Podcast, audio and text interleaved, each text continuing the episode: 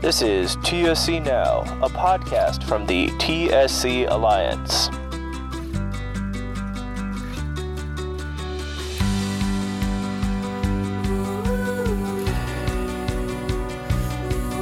Hello, and welcome to TSC Now. I'm your host, Dan Klein. As a special bonus episode, I wanted to share a conversation I had earlier in the year with Kristen Moore. Kristen and her husband Douglas live in Charlotte, North Carolina, and welcomed their TSC warrior Jackson to the world in 2019. Jackson was diagnosed with TSC when he started having seizures at seven weeks old. He underwent laser ablation brain surgery at 17 months. Kristen is a fierce advocate for Jackson and is committed to raising awareness, advocating, and fundraising for a better future, services, research, and ultimately a cure for him and others in the TSC community. Kristen currently serves as the vice chair of the TSC Alliance of the Carolinas and the Step Forward to Cure TSC Walk Chair for the Carolinas. And earlier this year, Kristen was honored as a Volunteer of the Year during our Volunteer Leadership Summit in Washington, D.C. I was really inspired to hear Kristen's story and how she dedicates her time to the TSC Alliance in honor of Jackson, and I'm excited to share it with you now. Here's my conversation with Kristen. So, Kristen, thank you so much for talking to me today and, and sharing your story. Thanks so much for having me. So, to start, maybe tell me a little bit about your family's journey with TSC so far. My son Jackson is about to be four, and our journey started when he was seven weeks old. He's our first child, and we had no signs during pregnancy. Everything with pregnancy was normal. They never found anything on our scans. And I did notice when he was born that there were some weird skin markings that I kept asking about. And I was assured multiple times that everyone has birthmarks. They're just birthmarks. We'll look at them, but they're fine. But when he was seven weeks old, his left arm started shaking. And, you know, we were first time parents and our first thought was not seizure. We thought, wow, that's a really weird baby movement because newborn babies make a lot of weird movements, anyways. But it happened again. And this time it was more pronounced. And his head also shook a little bit. His eyes, I feel like with seizures, you always kind of see things in the eyes that are happening. My best friend is a nurse. So I messaged her a video and she said, Kristen, that looks like seizures. You need to take Jackson to the ER. And I kept thinking, like, this will go away. This can't be anything. I had heard of like seizures from fevers, but he wasn't sick.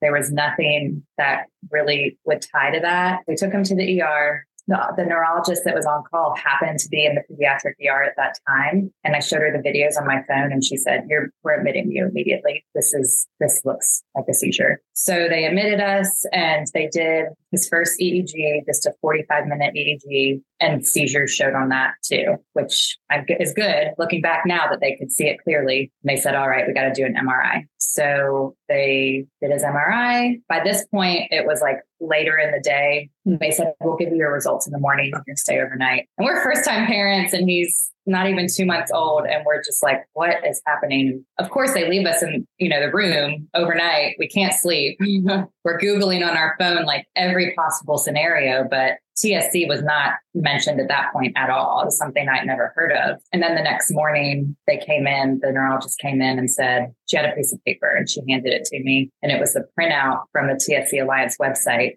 describing what TSC is. And the website, you know, this is, and she said, we're pretty sure Jackson has this. We can do genetic testing, but all signs are pointing to this. He has tubers in his brain, more than we can count. We need to do additional testing for other organs in his body and, you know, we're going to leave you with this to read and gather your thoughts and questions and come back and answer questions for you. And we were just shocked. I mean, like our first question was, okay, what medicine do we need? What do we have to do to fix this? Like, how do we fix this? She said, well, there's no cure. So it was just shocking. You know, it kind of came out of left field for us and really changed our life. I was about to finish my maternity leave and go back to my full time job, and seizures weren't getting under control. I mean, we were starting to add meds, we were finding TSC clinics around us and trying to figure out where we should be to manage his care. They didn't find anything at that time in his heart or kidneys, or, you know, he had some skin findings. When his teeth started coming in, he's had some issues with his teeth, not really quite dental pits, but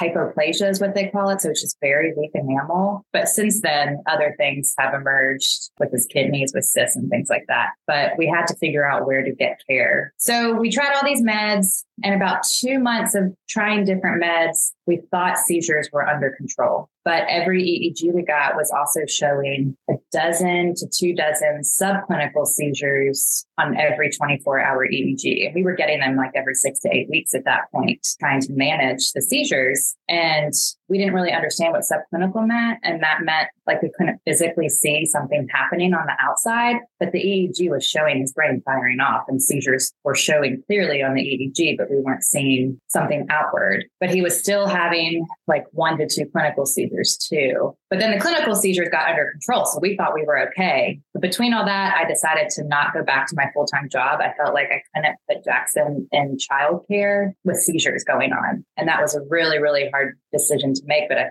kind of felt like I had no choice because I had to care for him. Who else could do it? So, right around all this time was when the pandemic was starting to happen. And so we were like, do we keep going in for EEGs? Like, do we really need them? It seems like seizures are under control. Maybe the subclinical seizures aren't a big deal because we can't see it. But over time, things started to change and we started noticing Jackson really plateauing, like he wasn't progressing. And like he had kind of started babbling when he was like three to four months and then it just like went away. So then we said, you know, he's getting closer at this point. This is during the pandemic starting. We kind of took a pause from getting EEGs and he was getting close to a year old and we're like, this isn't good. Like he's not progressing. He's not, you know, wasn't even attempting to crawl.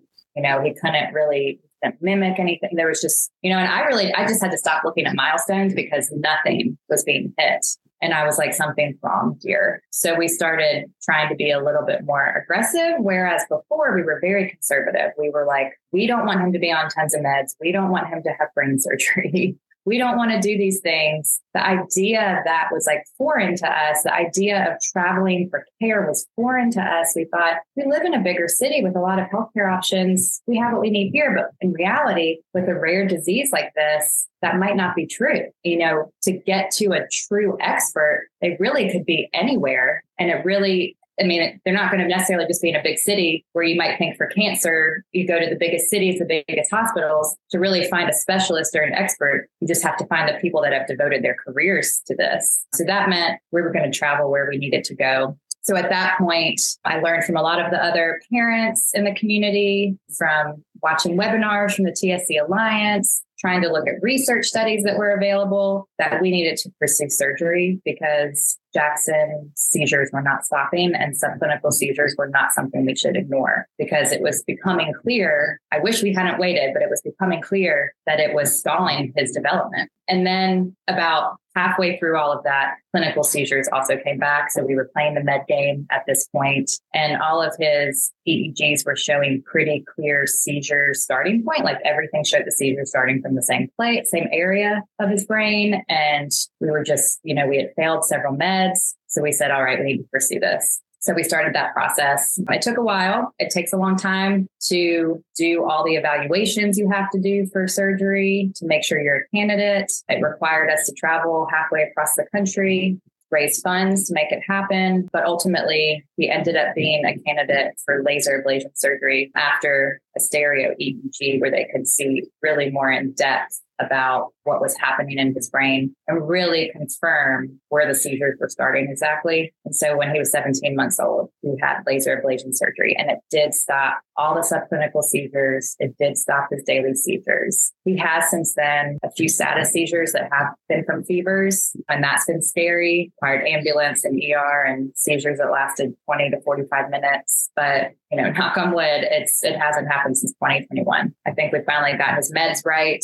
We had the surgery. We follow, we look at every study that the TSC Alliance shares, any research studies to see if Jackson's eligible. So he's participated in multiple studies, including the baby bib study, the JETS or Jasper study. We're about to start the rainbow study. So a lot of these are about intervention and monitoring, you know, seeing if they can pinpoint autism earlier, seeing if they can apply certain interventions to help with development and engagement and regulation and behaviors. So, you know, we've seen a lot of progress. He was diagnosed with autism in early 2022. So we have been pursuing all of the additional supports around autism, getting the additional therapies for that. And, you know, everything is slow. Everything is slow, but we are seeing progress. And to us, that's like a, we see little miracles every day. It's been a hard journey and I don't know if it'll ever get easier, but we get stronger, I guess, and we learn more of how to manage it. So that's kind of where we are right now, just figuring out, you know, he's going to be going into preschool. We're trying to figure out the best fit for him to get the supports that he needs.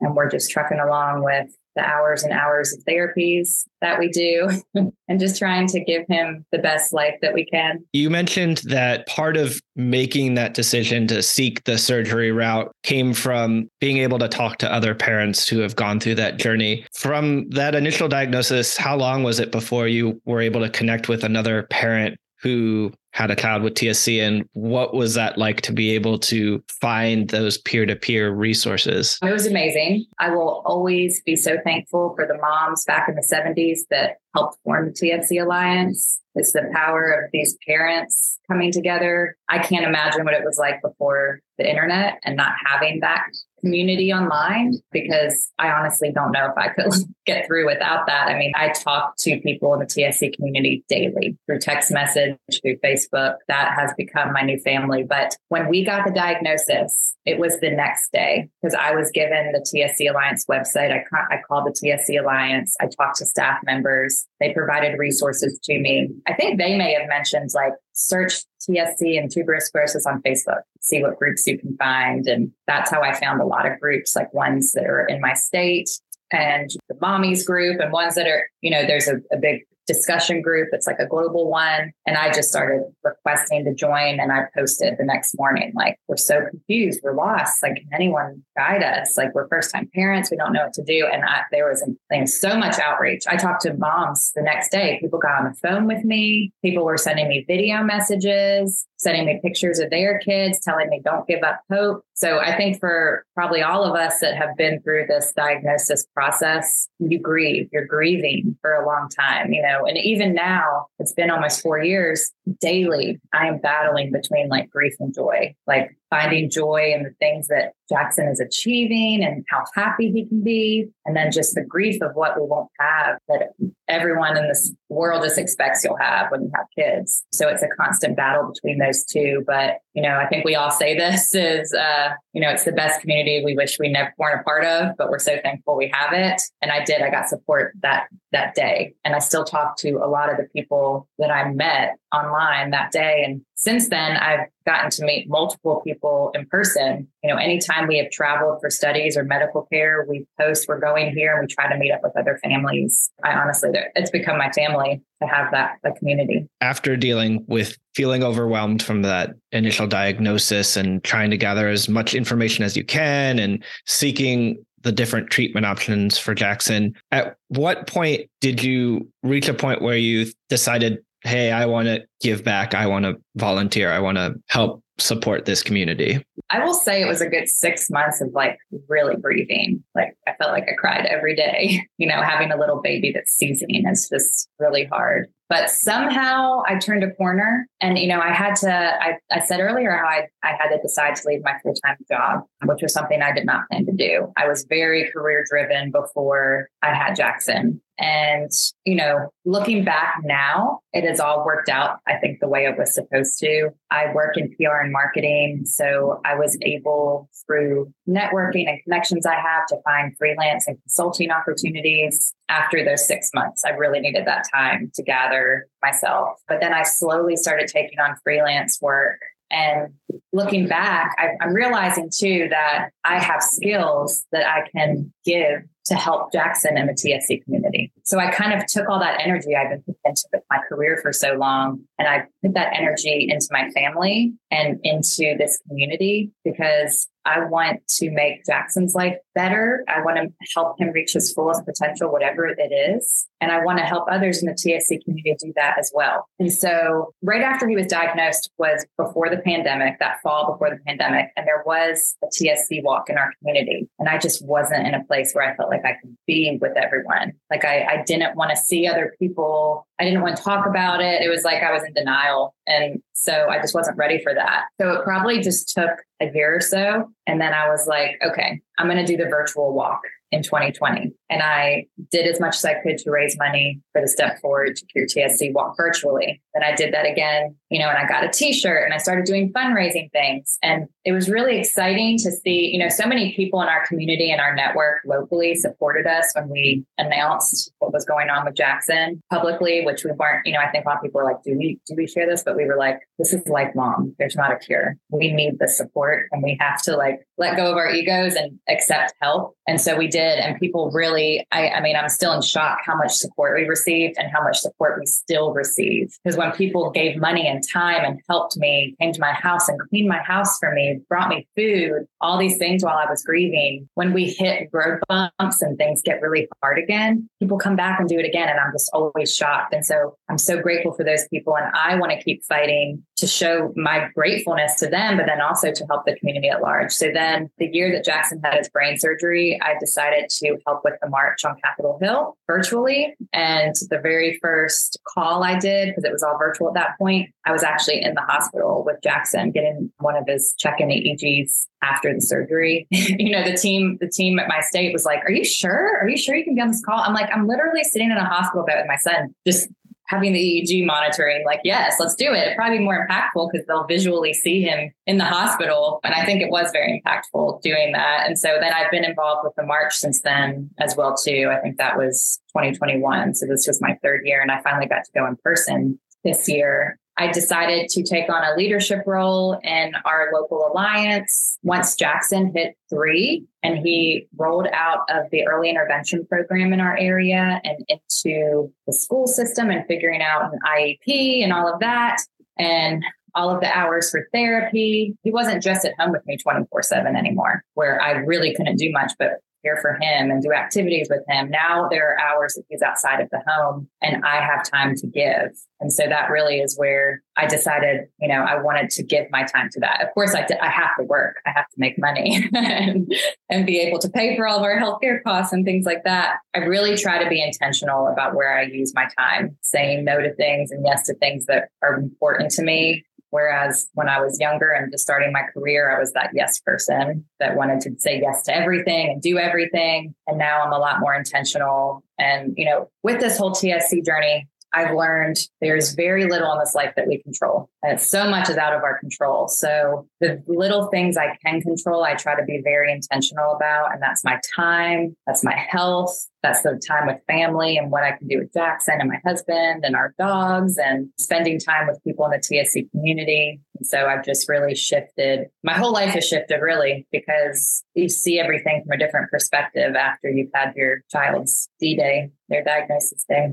I find it interesting talking to you about, you know, how your first interactions were virtual and having had two kids during the pandemic myself, it's so jarring now transitioning into you know in-person events and and just interacting in ways that we simply didn't during the pandemic what was it like for you to come to March on the Hill, come to our volunteer leadership summit in person this year and interact with that larger TSC community in person? It was definitely very fulfilling. I mean, I will say I had a lot of anxiety before going because, like, so many people I had just talked to online for years. And so meeting them in person, you're always a little nervous, but it was like everyone welcomed me with open arms and I did the same with them. And it was, it just feels like instant friendships and people you've been friends with forever and your family, like they, they get you on a different level because they've been through so many similar experiences and feelings that you've had that are really hard to explain to others. So it really was it was just amazing. You know, we were planning to come to the world, the last world conference, and Jackson got sick right before, and his doctors were like, "You really shouldn't travel. You don't need, you don't want to pass anything on to anyone else who might have any, you know, health conditions." So we had to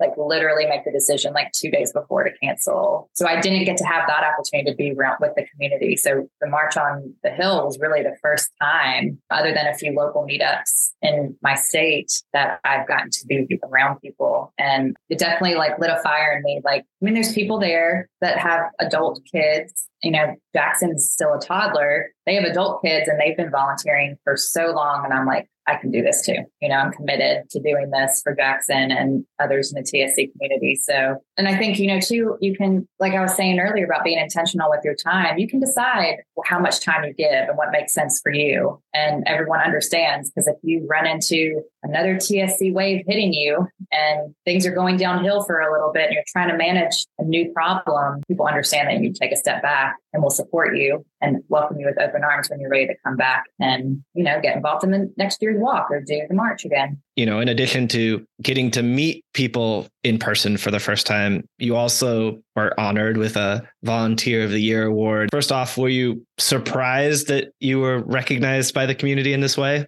I was completely shocked. I had no idea it was coming. And all of a sudden they said my name and I started sweating. And I'm like, oh my gosh, I have to go up there. Like, what is happening? but I was very honored and I, I was having a little bit of imposter syndrome because I think someone who got the award right before me has been volunteering for like 20 plus years. And I'm like, I am not qualified for this. But, you know, I was so grateful and to hear from others what they saw that I did that I didn't feel like was much. It just lit a fire in me to be even more committed and to give back to the TSC community and kind of fulfill what I feel like I haven't achieved yet. So I was definitely very surprised and honored and it was it was very special. And another person in our local alliance got an award too. So it was really special for both of us to get that award and we were both completely shocked. Thinking about that the time that you've been involved so far, what have been some of the most impactful moments you've had or or things that you're most proud of? Well, I definitely, I think, like I mentioned earlier, going to the march in DC and actually meeting with the representatives and, and senators, the people in at the Capitol and sharing our stories that feels really big, you know, to be there and doing that. And it feels like we can make a difference. So that always feels really special. I mean, even sharing it virtual when we did it virtually is great, but being in person, it's just a different experience. I'm really excited. This is going to be the walk this year that's coming up soon is going to be the first time we've done it in person since Jackson's been diagnosed because it's been virtual for us. So I'm really looking forward to that. Our local committee, planning committee, has been working really hard. And I think that's going to be huge to see everyone together in person because I've had so many people in my local community supporting us over the past several years, but it's been very little in person with that support group. So having people come together and being with other families in the area that walk this this life I think is going to be really great. But a lot of the things we've done online have just been just as impactful. Just being able to share my story on a level like just one on one with people and sharing little things that I've learned. I hope that it helps others. Sometimes it's just really hard to know where to start or where to go for information, or it's just overwhelming. And it can be really easy to shut off and just want to be in your little world and do the best you can for your child. So getting out there and like trying to do studies having to repeat over and over and over again all the ways your child is not meeting milestones and you know it's exhausting. It's completely exhausting. So being able to share what i've learned and resources with people and encouraging them those little one-on-one interactions have been probably the most meaningful. I've had some get-togethers with other moms that we have talked for years and we've done like a weekend away. That was very powerful to be able to be with these people in person and just have a little bit of downtime because you don't really get downtime. You know, our life is our life revolves around med times and therapies and specialist visits. So stepping away for just a moment, it's really hard to do, but I think it's really important that we do that as caregivers. So just finally, big picture, thinking about the future, you know, what is your hope for Jackson and just for the TSC community and the TSC Alliance at large? Well, that's a big question. I've had to like really change my mindset of like looking towards the future too much. I try to live very much in the now because otherwise I'd probably fall apart because the future is scary. But TSC or not, none of us know what the future holds. But you know, for Jackson, kind of on that individual level, me and my husband both just want him to reach his fullest potential, whatever that is. That might mean that he lives with us forever. That might mean he's in a group home at some point. Maybe he is independent or semi independent. We really don't know. We've kind of taken the route that we're going to prepare for the worst and hope for the best. So we've tried to get everything in order through a special needs financial planner, to have a special needs trust for Jackson, and to have things in place and really understand what benefits are available for him, both through childhood and adulthood. And that's really hard to understand too. That's a learning process. You know, a lot of local resources near me do webinars all the time. I don't have time to take a million webinars, but I usually sign up for them so that I get the recording link after. And then when I have time, I try to watch it. So yeah, we, are preparing for the worst and hoping for the best. And then every time something happens that is a surprise, it really feels like we're witnessing a miracle. And that's, I think that's the only way I can do it because if I just always hope for the best, I might be let down too much. For the community at large, of course, secure. As Jackson gets older, it feels like we're losing time and that's really hard. And I think a lot of people that have older kids and teenagers and adults probably feel similar that maybe it's too late for them. You know, there's gene therapy research happening, but is that only applicable to newborns for it to really make a difference? It's risky. You know, what are we even going to be eligible for that in his lifetime? And if we are, like, you know, there's so many questions about that. You know, finding new meds, but of course, meds have side effects, meds have risks themselves. But I think just anything we can do to provide more resources for everyone in the TSC community to have that support and feel that connection. And then, of course, the medical research to take us to the next level. You know, I think a cure is what we all want, but how, if that's not realistic in our lifetime, then anything we can do in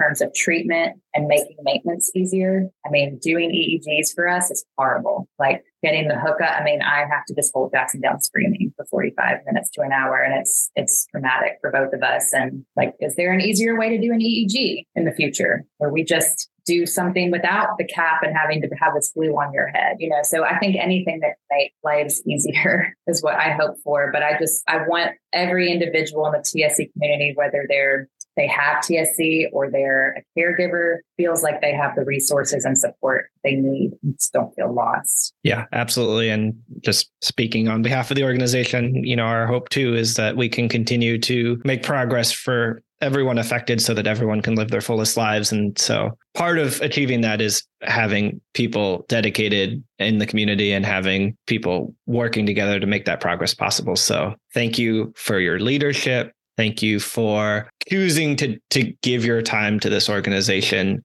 and thank you for sharing your story. I really appreciate it. Thank you so much. And for anyone listening, I'd love to connect. Find me online. I'd love to share stories and be connected. My thanks again to Kristen for sharing her inspiring story and for being such an amazing volunteer for the TSC Alliance. Thanks to you, too, the listener, for listening to the podcast this year and for continuing to support the work that we do at the TSC Alliance. I hope everybody listening has a restful holiday season and a great start to 2024. And I can't wait to see you there. Thank you for listening to TSC Now. Our theme song is Take Charge by Young Presidents. Listen to all our episodes and subscribe to the podcast now at tscalliance.org slash tscnow. See you next time.